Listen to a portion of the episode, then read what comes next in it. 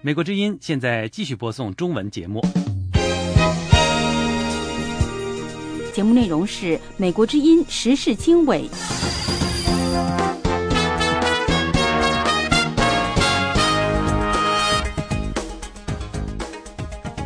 各位听众好，欢迎收听美国之音时事经纬节目，我是大卫。在这个小时的节目时间里，我们将向您报道以下一些内容。韩国证实，朝鲜将一枚导弹移至东海岸。平壤在此之前几个小时表示，已经最后批准对美国发动袭击的方案。另外一方面，朝鲜星期三禁止让韩国工人进入位于边界线以北的联合工业园区。另外一方面，我们还要为您报道，日本禽流感病毒专家称，H7N9 禽流感病毒遗传基因发生变异。变得易于感染人体细胞，呼吁严密监视人际感染。以上节目内容，欢迎收听。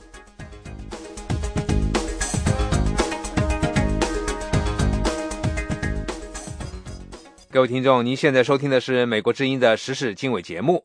韩国证实，朝鲜将一枚导弹移至东海岸。平壤在此之前几个小时表示，已经最后批准对美国发动袭击的方案。韩国国防部长金宽镇星期四说：“这枚导弹看来具有相当的射程，但不大可能具有袭击美国本土的能力。”金宽镇表示，目前还不清楚朝鲜为何采取这一举动，但这枚导弹可能被用作试验或演习。朝鲜星期四早些时候表示，已经批准对美国进行核打击的方案，但有关方面不相信朝鲜有能力将其实施。此外，朝鲜再次威胁说。战争随时可能爆发。美国国防部长哈格尔表示，五角大楼严肃认真对待这一威胁。他星期三表示，作为预防措施，美国将很快在太平洋上的关岛部署一种先进的导弹防御系统。平壤近来几乎每天都发出对美国和韩国的威胁。美国之音时事经纬。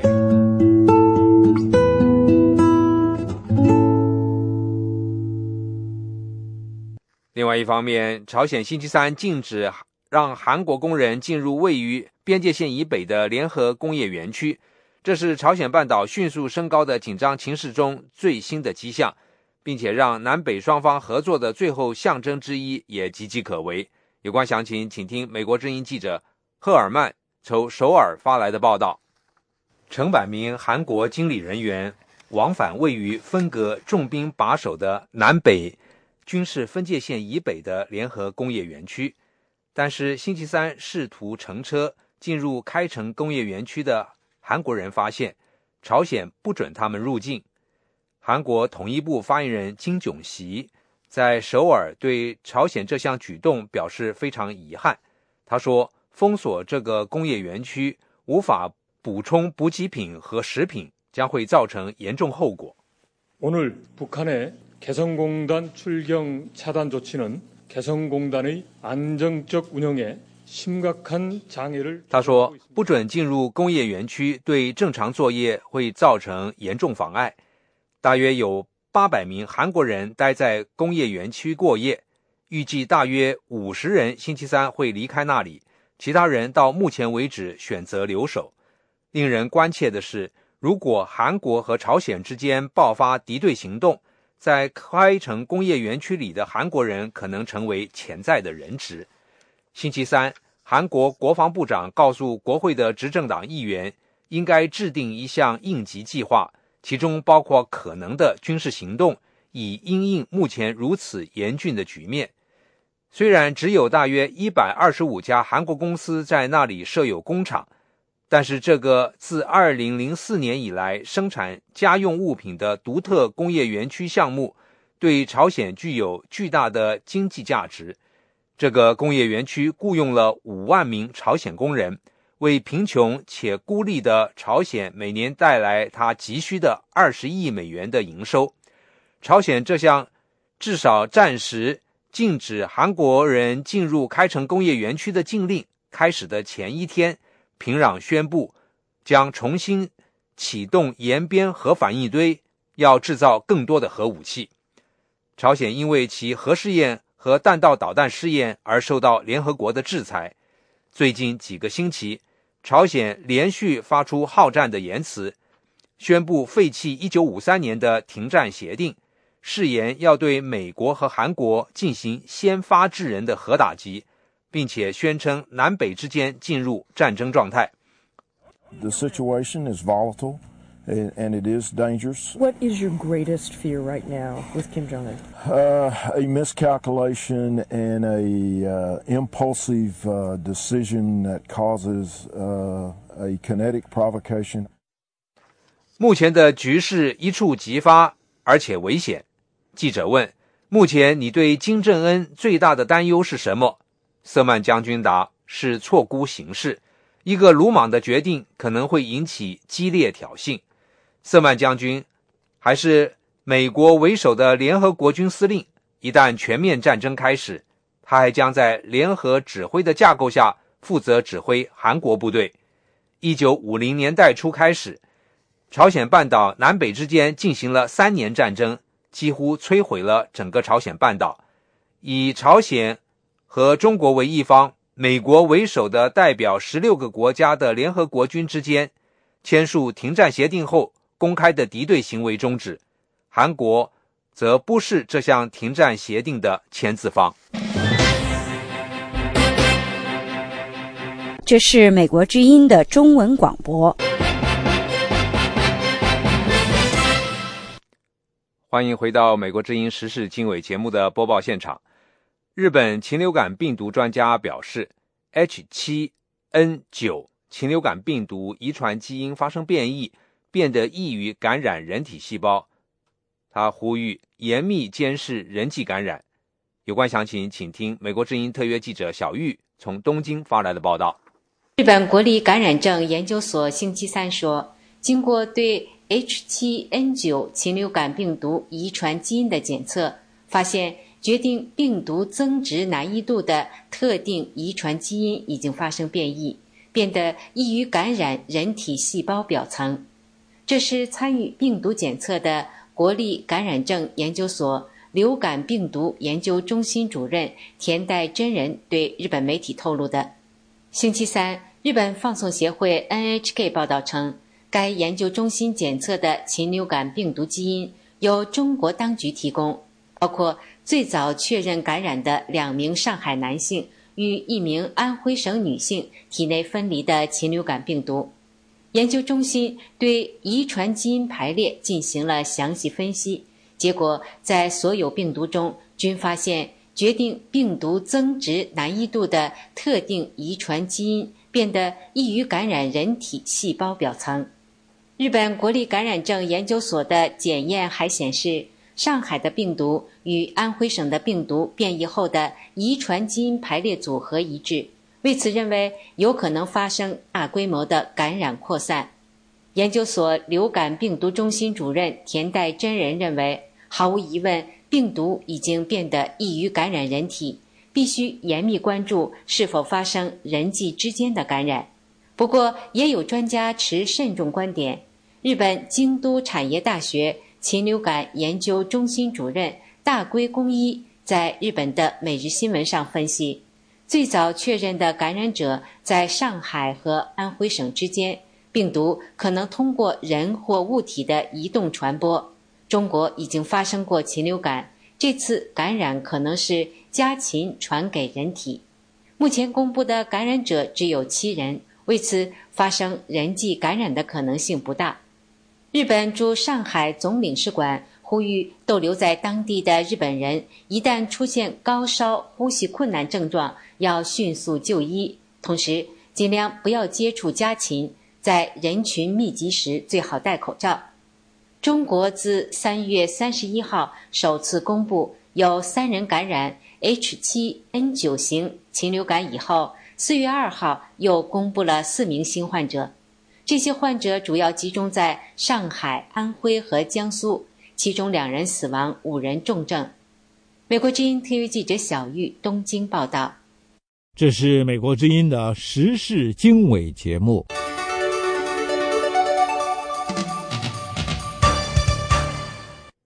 欢迎回到美国之音时事经纬节目的播报现场。继 NASA，也就是美国宇航局一位来自中国的研究人员前不久在华盛顿的一个国际机场被美国联邦调查局逮捕之后，又一名来自中国的研究人员日前在美国被联邦调查局遭到逮捕，并被指控犯有经济间谍罪。有关详情，请听美国之音记者燕青在华盛顿的报道。四月二号星期二，美国两家主要的通讯社美联社和彭博新闻社都报道说，位于美国中部的威斯康星医学院的一名来自中国的研究人员被指控犯有经济间谍罪。检方表示，这位来自中国的研究人员盗窃了一个正在研发过程当中的抗癌化合物的信息，并且想要和中方分享。检方表示，赵华军。盗窃了有关 C 二五抗癌化合物的大量数据，并且已经在和浙江大学联络，想要把相关的信息交给浙大。赵华军所在的威斯康星医学院癌症研究所的项目负责人马歇尔·安德森教授说：“今年二月二十二号那一天，他发现研究室里面有三只装有试剂的试管不见了。校方的安全录像显示，在那一天。”只有赵华军一个人进过安德森的办公室和实验室。联邦调查人员随后在二月二十七号那天对赵华军进行了问讯，但是赵声称他不知道联邦调查人员在问些什么。威斯康星医学院随后立即让赵华军暂且停职。一个月以后，具体说是三月二十九号那天，赵华军被正式逮捕。美国联邦调查局。并于当天对他正式提出刑事犯罪起诉。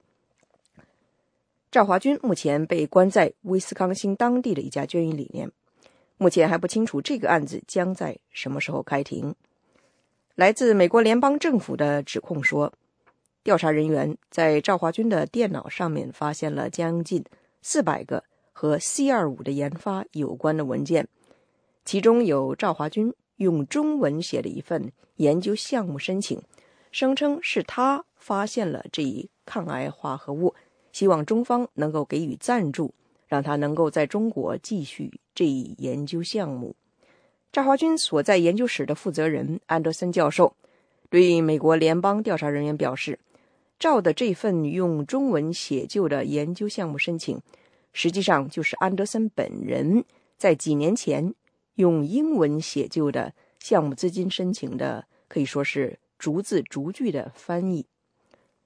威斯康星医学院的发言人表示，C 二五的研究过程和成果的版权归该院还有辛辛那提大学联合拥有。威斯康星医学院的保安人员对美国联邦调查局的官员表示，就在校方告知赵华军他将被暂停停职的那一天。赵从校外某处将研究中心电脑上面有关 C 二五研发的一些文件给抹掉了，校方后来又将这些文件找回了。在 FBI 官员对这一点就这一点对赵华军进行问讯的时候，赵声称他不知道他们在问些什么。美国联邦调查局在搜查赵华军住所的时候，发现有赵。将一个包裹寄给他住在中国的妻子的收据，以及从芝加哥飞回中国的机票，时间是四月二号星期二。一九七一年出生，现年四十二岁的赵华军被指控犯有经济间谍罪。假如罪名被法庭判定成立的话，他将面临最多不超过十五年的监禁，以及五十万美元的罚款。The Voice of America。这里是美国之音的中文广播。您现在收听的是美国之音的时事经纬节目。清明节前夕，一些八九民运参加者和民间知识分子，四月一日在河北省正定县殡仪馆为一九八九年六四死难者举行了公祭。参加者们为六四死难者树立默哀，宣读公祭词，呼唤死者的名字。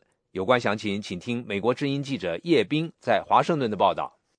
当场宣读的公祭词说：“面对六四，社会各方，包括我们自己，唯有正视，献出最深的悲悯和大爱，付出最多的真诚和善意，拿出最多的包容和智慧，并着眼于国家的发展和未来，去放下这个改革进程中的包袱，去愈合这段民族历史中的创伤，才能告慰这群无辜死难者的在天之灵。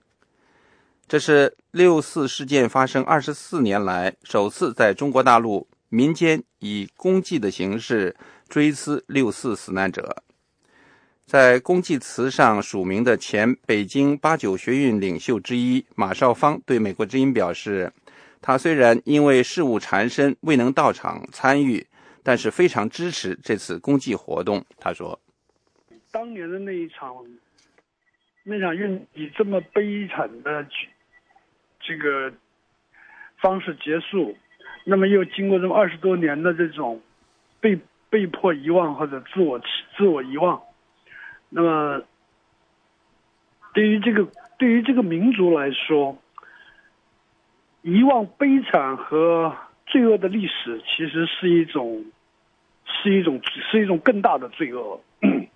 因此，功绩本身，我想有一种唤醒和拒绝遗忘的作用吧，特别是在当今这个啊物欲横横流的时代，那么唯有拒绝遗忘，唯有记住历史，特别是追求真相，才可能使我们的使得我们或者我们的生活能够嗯更接近我们所追求的，而不是像如今这样的浑浑噩噩吧。公祭组织者表示，之所以选择河北省正定县，是因为中共新领导人习近平早年曾在这里从政。公祭者要提醒习近平，不要忘记他父亲徐仲勋先生坚决反对的六四屠杀，不要忘记中华民族历史的伤口。中国梦应该是宪政梦，相信那才是他父亲的梦。马少芳认为。如何处置六四事件，是习近平作为中共新领导人面临的一个历史考验。他说：“我猜想啊，是不是有一种提醒他，作为这个党的继任者，作为这个现在他这个我们这个这个政府的或者这个党这个政府的这个第一负责人吧？那么，在他继承这个党的诸多政治遗产的时候。”千万不要把这种罪恶的遗产也继承下来，恰恰应该是对这个罪恶的遗产要进行一次更清醒的面对吧。六四公祭的主要发起人于世文、陈蔚夫妇是一九八九年广州民主运动最早的发起人和组织者。当年，陈蔚是中山大学大气科学系四年级学生。于世文是中山大学哲学系三年级学生。六四镇压后，他们分别被捕，各自遭到监禁一年半。据悉，警方在这次公祭活动举行前的最后时刻获知了这一活动，部分参加者遭到阻拦，未能到达现场。但是，当局没有阻拦现场的公祭活动。主要组织者于世文遭到河北、河南两省警方羁押、讯问二十四小时之后被释放，现在已经平安回到他位于河南省郑州市的家中。一九八九年的六四事件直接起因是中共党内的温和派领导人胡耀邦四月间突然病逝，得到知识分子和青年学生的强烈同情和怀念。民众对当时的官场腐败和独裁政体表示严重不满。迅速发展成为一场有百万人参加的争取民主的群众运动。当局起初把这场运动称为动乱，镇压期间称为反革命动暴乱，数年之后又改称为那场风波。但是仍然坚持当时中共当局对至少有数百人丧生的六四事件所做的政治结论，至今不做重新评价。美国之音叶冰，华盛顿报道。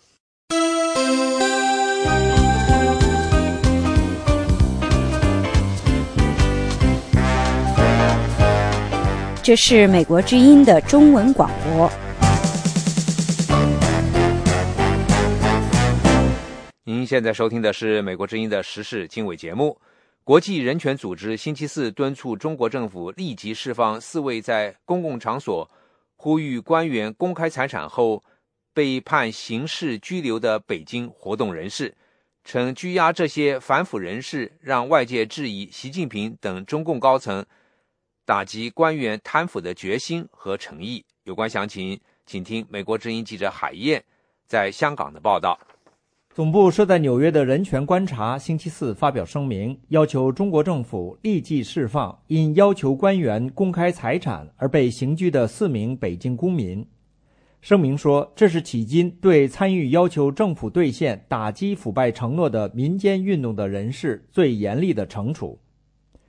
北京公民袁东、侯鑫、张宝成和马立新等人，三月三十一日下午。在北京西单文化广场展示要求官员公开财产和惩处贪官裸官的横幅后，被警方带走，并以非法集会为由被刑事拘留。目前，袁东、张宝成和马新立被关押在北京第三看守所，侯鑫在第一看守所。人权观察中国项目主任索菲亚·理查森在声明中说。拘押袁东等活动人士，让人质疑习近平严打贪腐的决心，是对习近平铲除官员贪腐承诺是否只是空谈的试金石。理查森女士强调，压制呼吁官员公开财产的合法要求，既不能阻吓这些活动人士，也不能让贪腐消失。他说：“应当立即释放这些活动人士，这是习近平向外界显示。”他与其前任不同，他是站在公众一边的一个机会。据最新消息，袁东等四位活动人士都已经获得了律师的法律援助。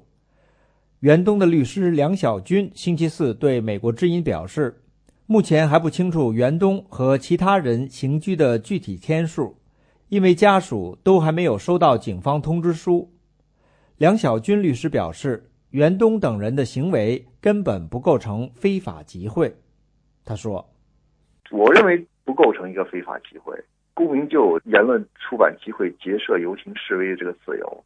他们拉横幅的场所是一个文化广场，并没有多的人在那聚集，也没有造成严重的后果。他说非法集会要造成严重后果才构成犯罪。我觉得只是到了一个公共的场所去表达了自己的这个诉求和理念。”袁东等人的好友，也曾参与公民要求官员公开财产活动的严伯钧，星期四对美国之音表示：“国际社会关注袁东等人的状况非常重要，可以让有关当局至少不能乱来。”他说：“现在我们就是要在大力的发动社会的舆论，给当局造成一定的压力。当局现在也是要看社会的反应。”如果社会的反应比较强烈的话，他们可能也要慎重的考虑对他们定罪这个问题。严伯钧表示，袁东等公民所做的不过是响应高层打击贪腐的呼声，何罪之有？严伯钧说：“高层发出了呼应，底下的公民也在呼吁，就是要做到上下互动。希望呢，高层，尤其是习总书记啊领导的这个高层，顺应民心。”在网上发表文章呼吁建立官员公开财产制度的严伯钧说：“他感到各地警方在洗礼上台后没有减轻对维权和民主人士的打压，但是他说这些都不会阻挡有勇气的公民站出来发声。”另外有消息说，今年二月二十三日在广州街头举牌抗议朝鲜核试验。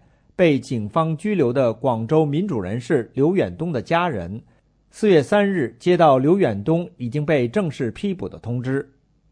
经常参与街头民主行动的年轻企业家刘远东，在抗核后先被行政拘留十五天，之后又以抽逃注册资金的罪名被刑拘至今。同时，在最近有网友发起的声援刘远东的签名联署中。包括发起人在内的多名不同地区的签名者受到当地公安的威胁。美国之音记者海燕，香港报道。这是美国之音的中文广播。另外一方面，香港中国观察总编王韩飞被控诈骗罪等罪名，四月三日在湖南滨州中院进行了二审。这份刊物主要发表民众维权经历、历史研究文章以及评论文章。王涵飞的二审辩护律师说，法庭将择日宣判二审结果。有关详情，请听美国之音记者陆阳在华盛顿的报道。王涵飞的二审辩护律师胡新范四月三号。在庭审结束之后，接受了美国之音电话采访。他说：“法庭决定择期宣判。”律师说：“王涵飞的杂志是合法刊物，这个要择期宣判。”他说是说案情重大复杂，所以要择期宣判。他这个杂志是在香港注册的，呃，是一个合法媒体，叫《中国观察》杂志。我们知道，香港很多东西其实也是面向内地的啊。他的有部分杂志在内地呃出现。嗯，针对那些一些读者反映一些维权情况，这个是有的。王涵飞是湖南郴州人，今年四十六岁。他自幼非常爱好文呃文学，但是因为当时家庭困难，父母没有经济能力供他上大学。王涵飞的前妻李雪红告诉美国之音，后来王涵飞用打工的积蓄到大学自费进修文学专业，曾经长期在中国市场报做兼职记者，被称为民间媒体人。王涵飞二零零九年在香港注册了《中国观察》，这是一份季刊杂志，有评论文章反映维权人士经历的报道，还有揭发揭露官员腐败的消息。包括揭露他的家乡郴州当地官员贪腐的事实。胡律师认为，王汉飞受到审判与他关注调查郴州官方腐败有关联。二零一二年七月，王汉飞在家乡探亲时被郴州警方逮捕，被控非法经营罪和诈骗罪。他的辩护律师胡新范认为，两项罪名根本不成立。非法经营主要针对他在深圳印刷的六千份呃《中国观察》，说他的刊物是在香港注册的，在内地印刷就是非法经营。而诈骗罪是基于王涵飞聘用的一名内地记者站负责人的举报。王汉飞当时要每个负责人各缴纳两万元人民币的风险保证金，这是搞诈骗。胡律师认为，如果说非法经营罪被控的也应该是那家印刷厂。至于诈骗罪，律师认为控方提供的事实非常模糊，根本不能作为控罪的证据。王汉飞二零一二年十二月十三号被郴州中级法院一审判处三年半监禁。胡新范律师表示，鉴于他以往为异议人士辩护的经验，王涵飞二审改改判的可能性极小。不过，王涵飞的前妻李雪红表示，如果维持原判，他要继续上诉。如果他们维持原判的话，嗯，你继续继续的那个申诉，嗯，我们是绝对不服他这样子判的。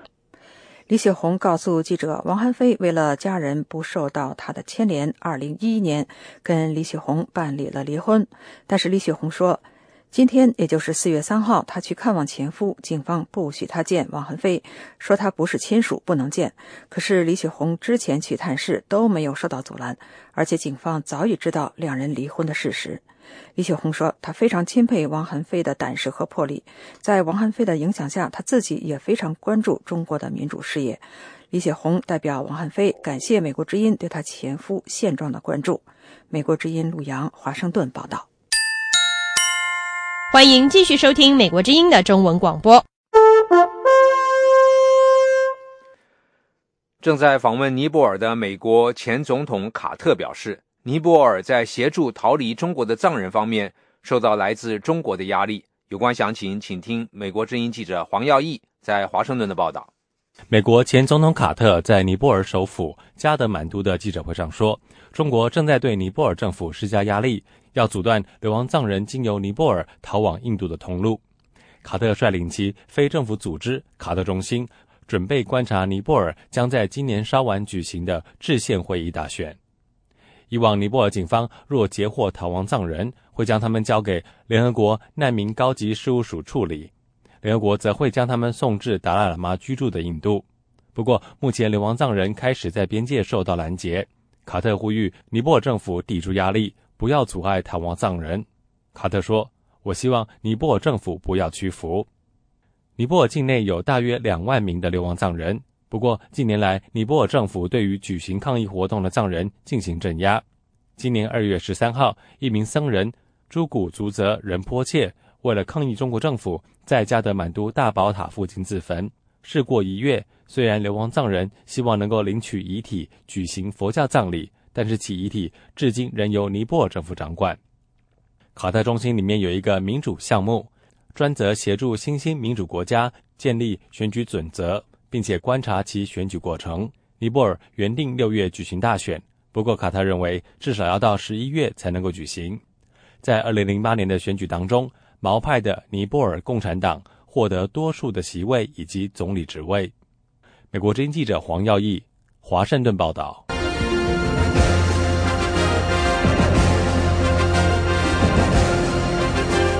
美国之音时事经纬，欢迎收听。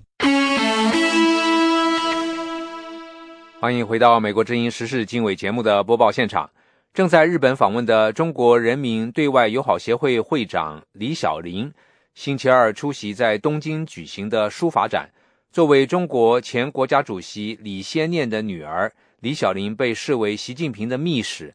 访日真正的目的是探索改善双边关系的突破口。有关详情，请听美国之音记者小玉从东京发来的报道。东京中国文化中心证实，中国人民对外友好协会会长李小林出席了当天在东京举行的中国现代书画名人展。李小林自上周六起访日，这是他在三个月里第二次到访日本。去年十一月，李小林访日，并且与时任首相野田佳彦会晤。作为中国前国家主席李先念的女儿。李小林被视为习近平的密使，肩负探索改善中日关系突破口的使命。日本政治评论家穗川龙雄称，李小林是中日改善关系的关键人物。他分析，李小林作为太子党议员，与习近平新体制有着特殊的渠道。他认为应该关注安倍是否会见李小林。他说。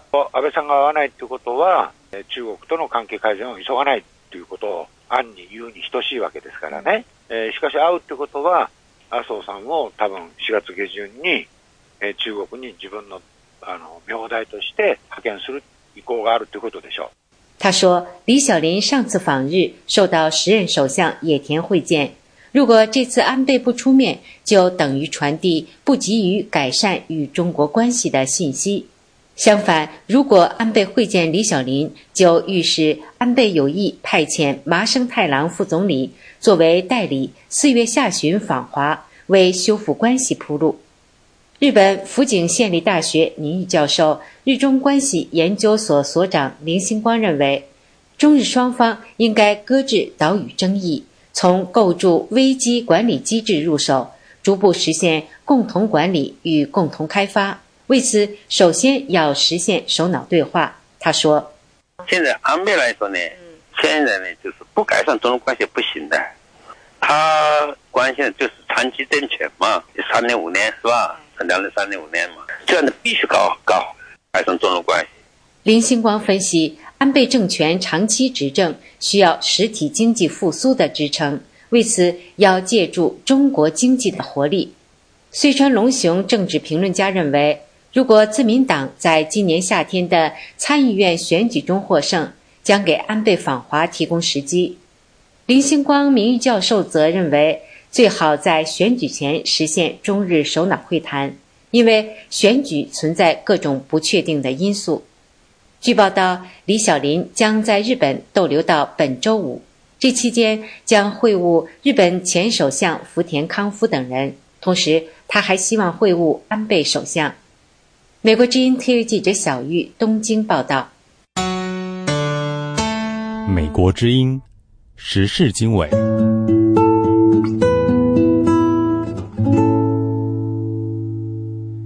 另外一方面，中国环球时报四月日一日发表时评，认为美国对毛泽东禁言，言论自由挂了。三月二十二日，美国教育部下属网站引用毛泽东一句。名言，后来据报引起争议后被换成林肯的名言。观察人士指出，《环球时报》不能因为美国教育部网站撤换毛语录就全盘否定美国的言论自由，这跟中国没有言论自由是完全不一样的。有关详情，请听美国之音记者陆洋在华盛顿的报道。据《环球时报》说，美国教育部下属的国家教育统计中心迫于压力撤下毛泽东的“对自己学而不厌，对人家诲而不倦”这条语录，显示了美国政治制度在世界多元文化面前的小气。《环球时报》还说，看来不断有人揭露美国的言论自由是冒牌货，有他们的道理。美国的北京的知名民主异议人士查建国四月一号接受美国之音电话采访的时候表示，美国教育部下属的网站属政府机构，他登什么撤什么，跟有没有言论自由扯不上关系。他有权利登什么，也有权利撤什么。呃，别人对他登什么呢，也有权利批评什么，这个都是很正常的。你不能因为这个例子来说明美国的言论自由是假的，他和中国这个没有言论自由是完全不一样的。嗯，中国可以因为你的非常正常的言论而这个把你关起来来判刑。北京的另位另一位独立政治学者陈子明也认为，《环球时报》用他。用拿他呃抓住的美国所谓撤换毛语录来否定美国的言论自由，才是小气的表现。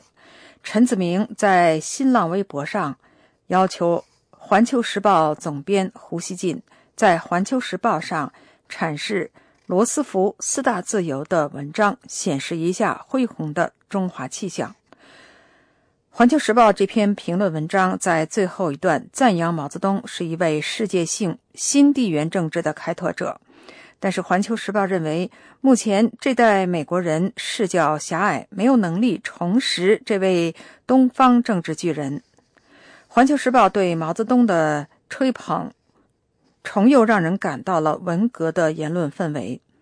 接受美国之音采访的观察人士指出，在中国越来越多的民众反感毛泽东。陈子明告诉美国之音：“一个毛泽东代表不了中国，而且现在对毛还有恶感、怀有恶感的人很多。你一个毛泽东，你就代表中国了？你都代表不了。那中国现在对毛泽东怀有恶感的人，也许比美国人还多。”因为美国人他他间接的受害，中国人直接受害。谈到《环球时报》对毛泽东的吹捧，北京的民主意义人士查建国说：“毛泽东是典型的说一套做一套。”他还引用了一位老教授的话说：“毛泽东是说的好听，干的最坏。”另一方面，最近据传中共宣传部要求，不论是宣传统的媒体还是新媒体，都不能在公开场合出现。反毛马列毛的言论。美国之音陆洋华盛顿报道。这里是美国之音的中文节目。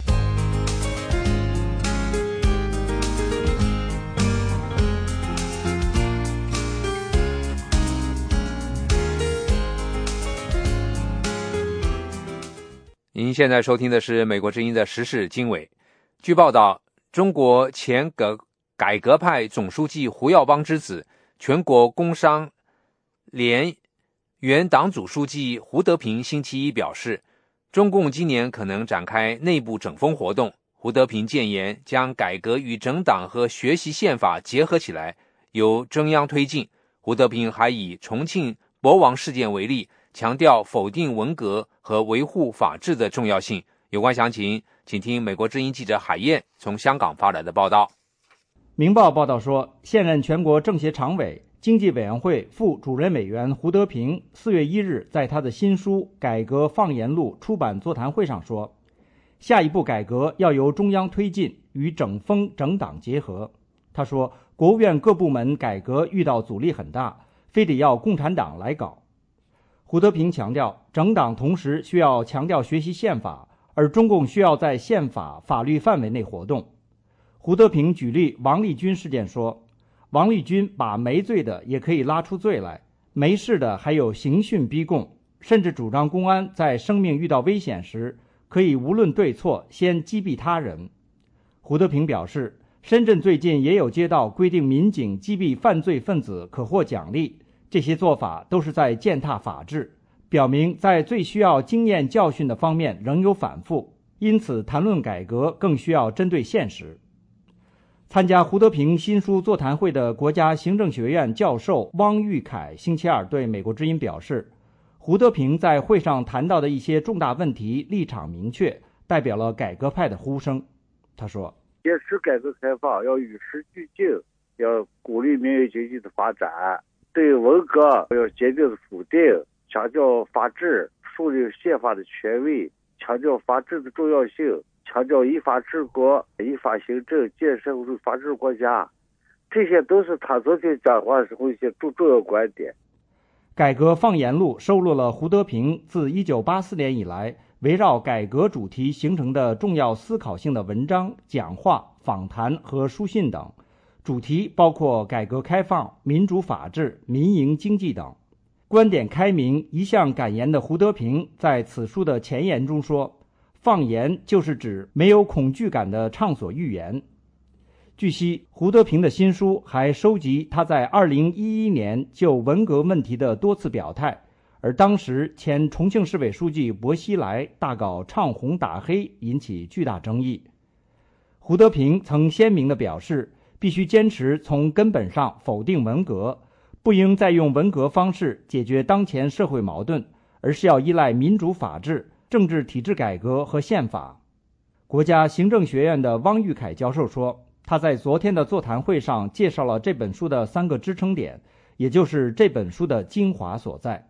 他说：“这个文集呢，它整个是中国改革历程的一种记录，在改革不同阶段上这些重大问题，他个人思考。这本书它强调自由和民主。”强调民营经济，强调要解放思想，不能僵化。他这个改革放言录讲改革呢，他有这么三个支撑点。前国务院农村发展研究中心研究员、已故前中共总书记赵紫阳生前好友姚坚富对美国之音表示，他认同和赞赏胡德平一直以来有关改革的观点，不过目前谈论的政治改革的范围越缩越小。远不及上世纪四十年代中共为推翻国民党一党独裁提出的思想，甚至落后于上世纪八十年代提出的党政分开的概念。他说：“对政治体制改革的定义啊有歧义。赵紫阳、包同、胡继伟的定义呢，就是政治体制改革必须改革一党专政，也就是毛泽东在四十年代说过的。”废除一个党、一个主义、一个领袖的法西斯独裁政治，而且他不仅是对国民党说的，他说对所有党派都是适合的。可是我们现在提出的改革是行政机构改革，把政治体制改革的圈呢画在行政机构改革的范围之内。姚坚富表示，他对洗礼体制下进行政治体制改革不抱希望。姚坚富警告说：“如果不碰一党专政，不碰政治体制改革，进行整党整风，倒是有可能把主张民主自由的体制内的开明派人士给整下去。”胡德平的上一部著作是2011年1月1日由人民出版社出版的《中国为什么要改革？思忆父亲胡耀邦》，诠释和解读了前中共改革派领导人胡耀邦的精神世界和心路历程。深度呈现了胡耀邦的一段心灵史。胡德平在发表第一本书时曾表示，在追求效率、繁荣发展的同时，中共不能减弱对改革的责任和对全民的承诺，对无形的社会正义不能有丝毫降低。美国之音记者海燕，香港报道。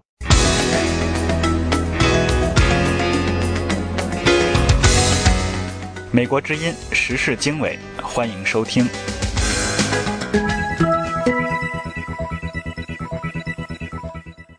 欢迎回到美国之音时事经纬节目的播报现场。谷歌公司从二零一一年就宣布研发谷歌的智能眼镜，二零一二年四月推出试用版，并将在二零一三年开始正式贩卖。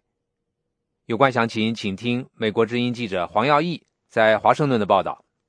谷歌公司从二零一一年就宣布研发谷歌的智能眼镜 Google Glasses，二零一二年四月推出试用版，并且将在二零一三年开始正式销售。根据美国科技网站 Mashable，中国的百度在四月三号证实将推出智能眼镜百度眼。百度国际媒体公关总监郭怡广对媒体说：“百度眼已经在内部做过测试，将带有小型 LCD 屏幕，可以照相，可以声控，并且具有人脸辨识功能。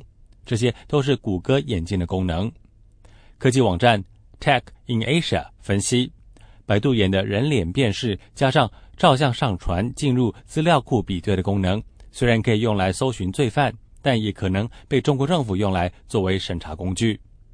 百度在此前曾经表示，遵循配合中国政府有关互联网的规定。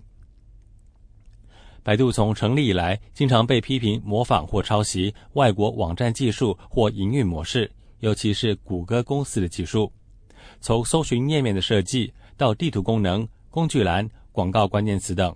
谷歌经过投资市场研究、研发设计而推出之后，百度随后就推出类似功能的产品和服务。此外，百度百科的内容也被发现大量抄袭维基百科，但是却加上了百度的版权印记。维基百科专设了一个页面，详细列举被百度百科抄袭的内容。维基百科还在这个页面上发表声明说，百度百科自从成立以来，内容含有大量来源不明的文章及图片。其中包括许多来自维基百科及相关维基媒体计划的开放内容。维基人员曾经尝试与百度沟通，但是百度从未有具体回应。百度发言人郭一广表示，目前百度眼还没有上市计划，也不愿透露其他的功能。美国之音记者黄耀义，华盛顿报道。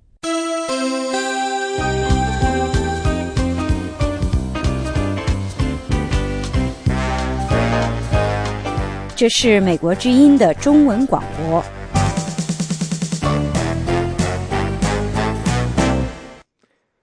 国防是一个国家的首要任务之一，维持有效的应战能力需要巨额的开支。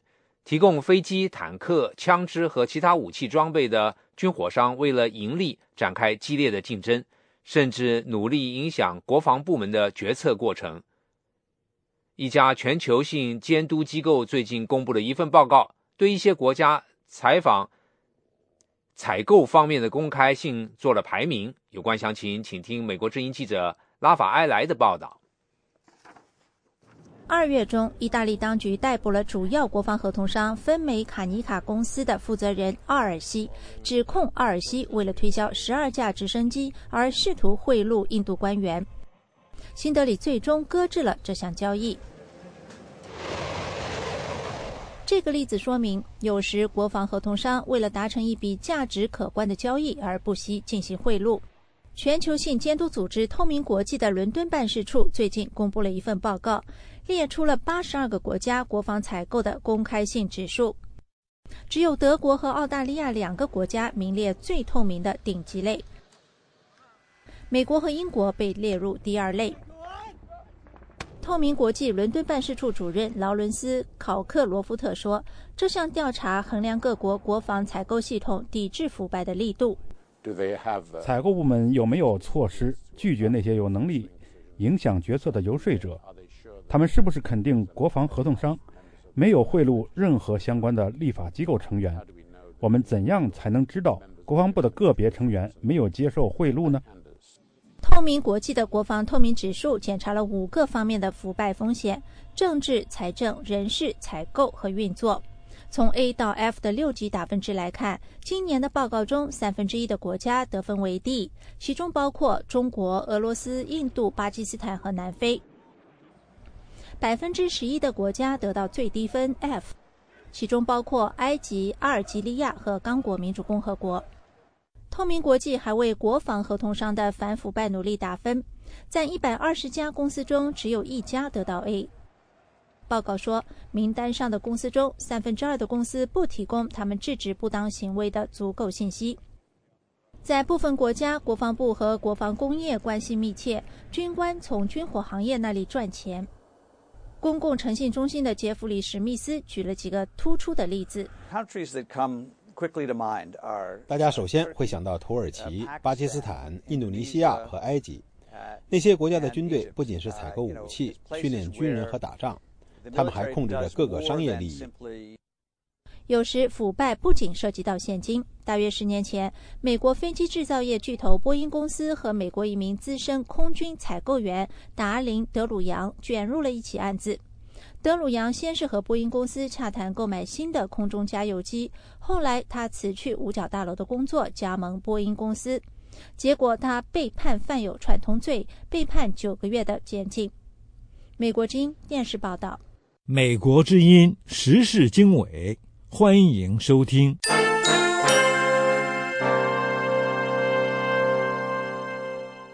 接下来带您关注有关台湾的消息。台湾近来一项有关前领导人蒋介石的设计竞赛活动引发了争议，朝野立委也就纪念蒋介石的中正纪念堂是否应该改名称发表了不同看法。有关详情，请听美国之音特约记者张永泰从台北发来的报道。台湾中正纪念堂日前举办了一项名为“台湾设计奖”的设计竞赛活动，邀请新锐创作者开发各种有关前领导人蒋介石的文创商品。主题是表达蒋介石夫妇伉俪情深，提倡夫妻恩爱、家庭和乐。不过，在野党民进党立委段宜康在立法院质询时表示，以二二八事件的元凶蒋介石为设计主题。有什么何乐可言？他还批评说，以戏谑的态度举办这项活动是没有历史感和羞耻心。主管机关文化部长龙应台答询时指出，他看过这个活动的宣传单之后，也觉得非常不妥。他说，历史是很复杂的事情，如果把那个时代的历史和责任问题都说成是某一个人要负责，也可能太过简单化。龙应台部长表示，那个时代的统治方法确实造成很多人妻离子散、家破人亡。如果心里没有这样的历史纵深和情感，就会出问题。龙应台强调，他个人并不反对在纪念堂内将蒋介石的功过并列展出。与此同时，这也是一个可以讨论中正纪念堂定位的时机。民进党立委叶宜津表示。文化部应该学习民进党执政时的做法，将中正纪念堂改为民主纪念馆。因为我们觉得，呃，蒋介石的定位，蒋中正、蒋介石历史定位早就，呃，盖棺论断了。他是一个独裁者，杀人无数，二二八的指挥，呃，所以我们不觉得这个地方有什么疑虑。民进党立委邱志伟还说。历史是大是大非的问题，不是龙应台要不要定位的问题，也不应该让这类不伦不类、哗众取宠的活动再次出现。执政的国民党立委杨琼英表示，蒋介石对国家有功也有过，民进党不能只强调过的部分。至于更改纪念堂的名称，意义并不大。我觉得，如果说改一个名字就可以转型正义，我觉得这个是真的是在在嘴唇上抹油啦。这个是对不起这些相关的人士。我觉得你如果说真正要谈民主，你应该要有更好的作为，而不是只有一个改了一个名字，不可能的。杨琼英委员还指出，对于开国的拓荒者要有一定的尊敬，这也比较符合民主精神，不应该换了执政党。就将前朝的功劳也一并抹杀。中正纪念堂网站已经发出公告，由于这项设计活动引发了民众的关切，决定暂不举行。民进党执政时，将中正纪念堂广场前牌楼上的大中至正改为自由广场。现在，这个广场经常是很多团体游行抗议的聚集地点。中正纪念堂除了是台北著名的城市地标之外，也是中国游客一定会前往参观访问的景点。以上是美国之音特约记者张永泰从台北发来报道。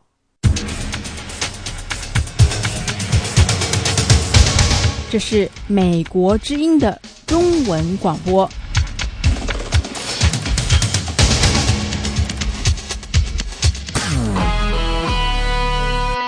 台湾的台联党立法委员批评台湾公立大学优待。另外一方面，近年来大陆到台湾读学位的学生越来越多，一些反对党立委批评大陆学生在台湾受到优厚的奖学金，损害了台湾学生本身的利益。有关详情，请听美国之音记者杨晨从台北发来的报道。台湾的台联党立法委员批评台湾公立大学优待大陆学生，对台湾学生不公平。台联党立法委员林世嘉认为。大陆学生与台湾本地学生相比，享受更多优待。譬如说，在二零一零年的时候呢，有入生九百二十八名，其中就有一百七十名有奖助学金，总共这个奖助学金的提供占了一千三百三十五万，平均每一位得到奖助学金的被赞助八万块。在台大，在台湾的大学，好，所以以台湾大学为例的话，每个研究生呢只拿了三万五千元的奖助学金。在清华只有两万六千元，交大呢只有两万八千元。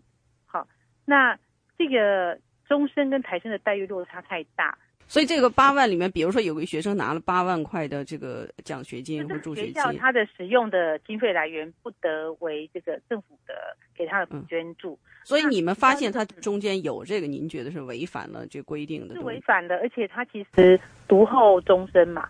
你们有没有听到一些民间的一些抱怨呢？像关于这个问题，有啊，学生都很抱怨啊，因为资源，甚至其实他也挤压了外籍生的资源呐。嗯，一个学校能够提供这些奖助学金都有限啊。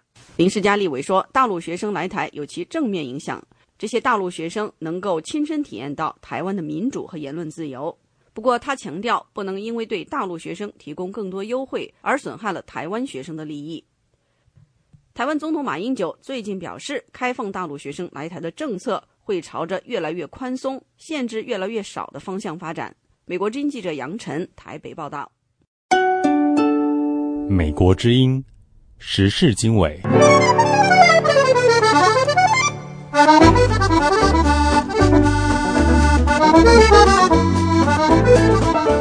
欢迎回到美国之音时事经纬节目的播报现场。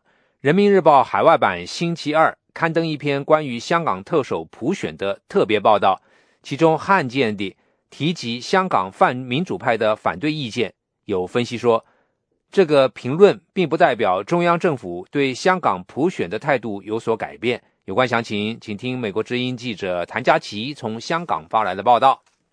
人民日报海外版日前的特别报道以“香港社会热议乔小阳底线说”为题。叙述建制派和泛民主派对香港普选方案的争议。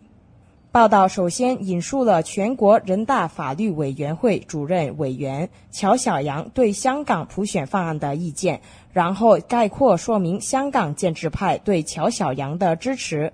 不过，罕见的是，报道还花了不少篇幅提及香港泛民主派的看法，以及占领中环、争取真普选的社会运动。乔小阳上个月提出，香港特首必须爱国爱港和不对抗中央这两条底线，引发香港社会关注，令建制派和泛民主派之间展开射箭唇枪。香港时事评论员何亮亮对美国之音表示，该报道只是比较客观地叙述香港政坛的情况，但报道香港民主派的取态不等于支持该看法。更不表明中央对香港的政策有所改变，何亮亮说：“北京对香港的政策最新的表态，肯定还是以乔小阳、王光亚这些高级官员的表态啊，这些高高级官员的这个表态为准，以及啊，就是两会期间的这些领导人的这个表态。”何亮亮说：“北京一向对民主派的意见和行动有所研究，但是公开报道比较少。”这次报道从宣传角度来看是有所不同，但本身没有很重大的意义。不过，香港媒体星期三都大篇幅的报道和分析了《人民日报》海外版的这次报道。